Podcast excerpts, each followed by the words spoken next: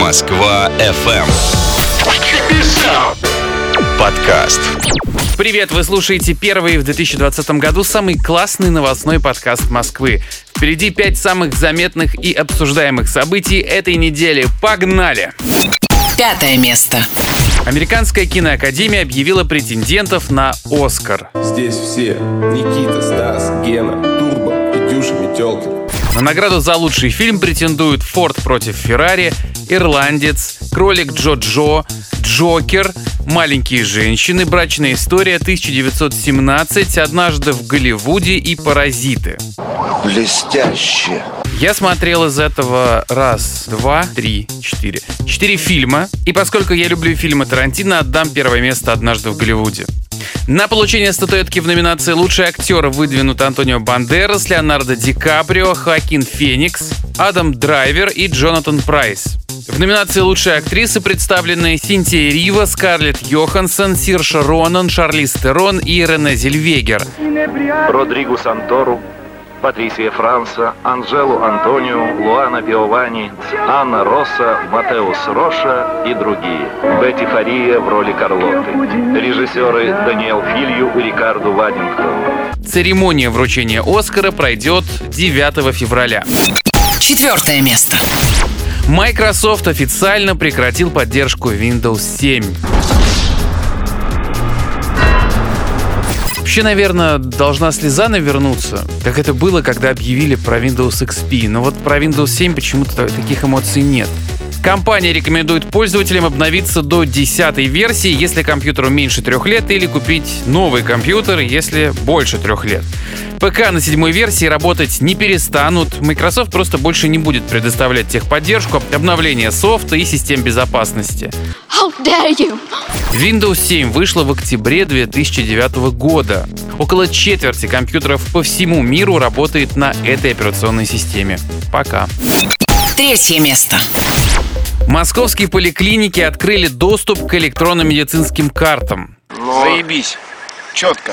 Теперь пациенты смогут онлайн отслеживать историю болезней, брать направления, записываться на прием к врачу, получать результаты анализов. Пока сервис функционирует в тестовом режиме. В медкарте будут протоколы осмотра врачей в поликлиниках, диагнозы, назначенное лечение. Но самое интересное, что в будущем планируется добавлять автоматически в эти медицинские карты информацию с гаджетов, с Apple Watch, других устройств, которые фиксируют давление, пульс, дыхание, другие характеристики, уровень сахара в крови. Вот это будет по-настоящему круто. Второе место. Российские операторы связи начали повышать цены. Хулиганы. В Мегафоне сообщили, что увеличивают стоимость тарифов из-за роста потребления услуг. В Билайне в качестве причины назвали расходы на исполнение закона Яровой. Он, в частности, обязывает операторов связи и провайдеров полгода держать на своих серверах всю информацию о действиях клиентов за последние 30 дней.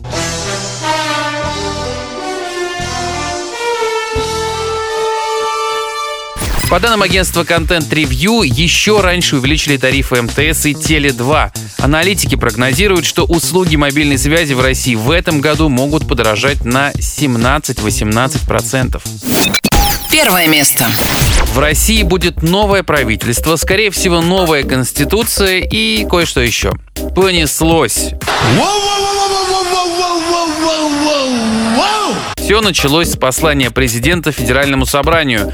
Ничто не предвещало, но в нем Владимир Путин предложил изменить основной закон страны. В частности, глава государства считает необходимым усилить роль Госдумы, губернаторов, Госсовета и Конституционного суда. Совпадение не думаю. Через пару часов после послания произошло еще одно.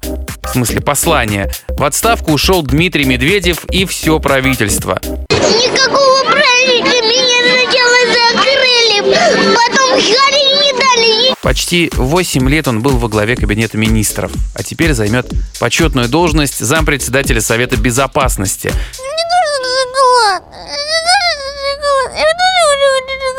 Новым премьером стал Михаил Мишустин, который ранее возглавлял налоговую службу. В общем, история про трансфер власти после 2024 года началась. Впереди много интересного. Такой была эта неделя. Ставьте лайки, делитесь этой записью, пишите комментарии. Отличных вам выходных, классного настроения. Пока!